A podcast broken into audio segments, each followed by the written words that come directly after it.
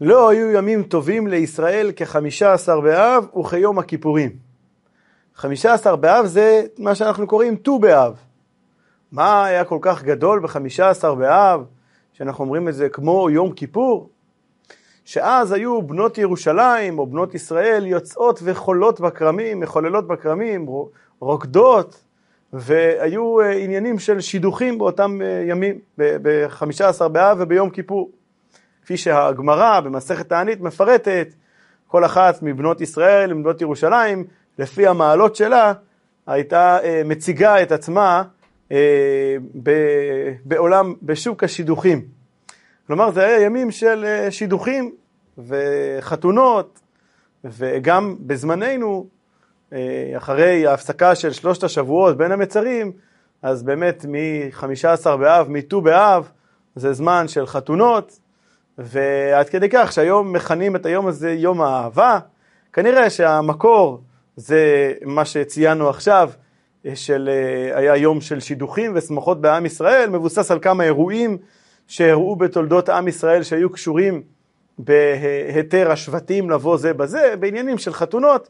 וכנראה מאז השתלשל ומכנים את זה היום חג האהבה, יום האהבה, זה המקור בגמרא במסכת אה, תענית, במשנה במסכת תענית והגמרא מרחיבה בזה. מה באמת היה כל כך גדול בחמישה עשר באב, ומה אנחנו יכולים ללמוד מחמישה עשר באב ולהקדיש את השיעור הזה בנושא של שידוכים, של נישואים, אהבה, אינטימיות, אז uh, מבואר בספרי הסוד שהגדולה של חמישה עשר באב, מה, מה גודל העניין של ט"ו באב? שאז הירח מלא. וכמובן שמיד עובר לנו בראש, אוקיי, יש אה, ט"ו באב, יש ט"ו באלול, ט"ו בתשרי, ט"ו בחשוון, וכל ט"ו בחודש הירח מלא. אז מה, מה מיוחד? זה מה שמיוחד בט"ו באב שהירח אה, אה, מלא, וכל ט"ו בחודש הירח מלא.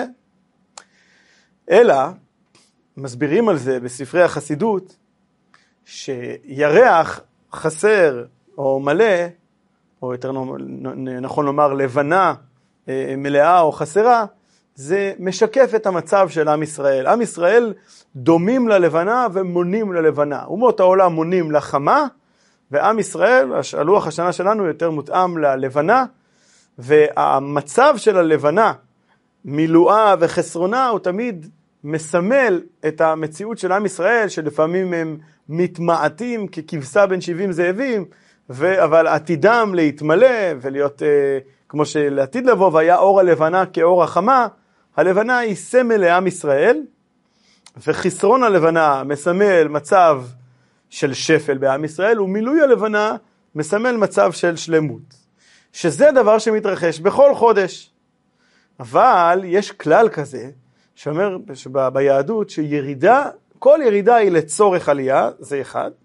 בנוסף, כגודל הירידה, כך גודל העלייה. ככל שהירידה לפני כן היא גדולה יותר, המטרה היא כדי להגיע לעלייה גדולה יותר. זה מזכיר לי שהיה פעם אחד, מספרים על אחד שהיה ביחידות אצל הרבי מלובביץ', ושיתף אותו באתגרי החיים שלו, בקשיים, ואיך שלפעמים אה, הוא הולך אחורה והוא יורד, והרבי עודד אותו, ובשלב מסוים הרבי ביקש ממנו לבוא אליו. אז הוא לא הבין, מה זאת אומרת, הם יושבים משני אברי השולחן. אז הרבי אמר, כן, תיגש אליי. אז הוא בא להקיף את השולחן, הרבי אמר לו, לא, מכאן. מה, לדלג על השולחן? כן. טוב, אז הוא היה ממש קרוב לשולחן, אז הוא לקח פסיעה אחורה כדי אז הרבי אומר לו, רגע, אתה רוצה להתקרב לכאן, אתה רוצה לעבוד את השולחן, למה אתה הולך אחורה? מה זאת אומרת? בשביל לקחת תנופה. הרבי, הבנת? בשביל לקחת, בשביל להתקדם קדימה, אנחנו לפעמים צריכים ללכת אחורה כדי לקחת תנופה.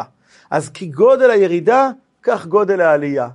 ועל זה אומרים שמכיוון שהירידה הגדולה ביותר בלוח השנה של עם ישראל, היום שמסמל את השפל הגדול ביותר, לפחות בחיצוניות, למרות שבפנימיות כפי שדיברנו זה אחרת, אבל היום שמסמל את השפל הנמוך ביותר ב- בלוח השנה העברי זה תשעה באב, וממילא הט"ו שמגיע אחרי התשעה באב הוא מילוי הלבנה שמסמלת את, ה, את השלמות, את העלייה שבאה אחרי הירידה, וככל שהירידה גדולה יותר, ככה העלייה גדולה יותר. לכן החמישה עשר של חודש אב הוא החמישה עשר הכי משובח, מכיוון שהוא העלייה הגדולה שבאה אחרי הירידה הגדולה של תשעה באב, כך מבואר בספרי הסוד והחסידות על אודות ט"ו חמישה עשר באב. ועכשיו לכל הנושא של חמישה עשר באב כיום שקשור לנישואין, לשידוכים, ובעצם לדבר קצת על, על נישואין ועל על אהבה במערכת נישואין. אה, ביהדות, הנושא של אה, אה, חיים משותפים של איש ואישה זה דבר מקודש, זה לגמרי לגמרי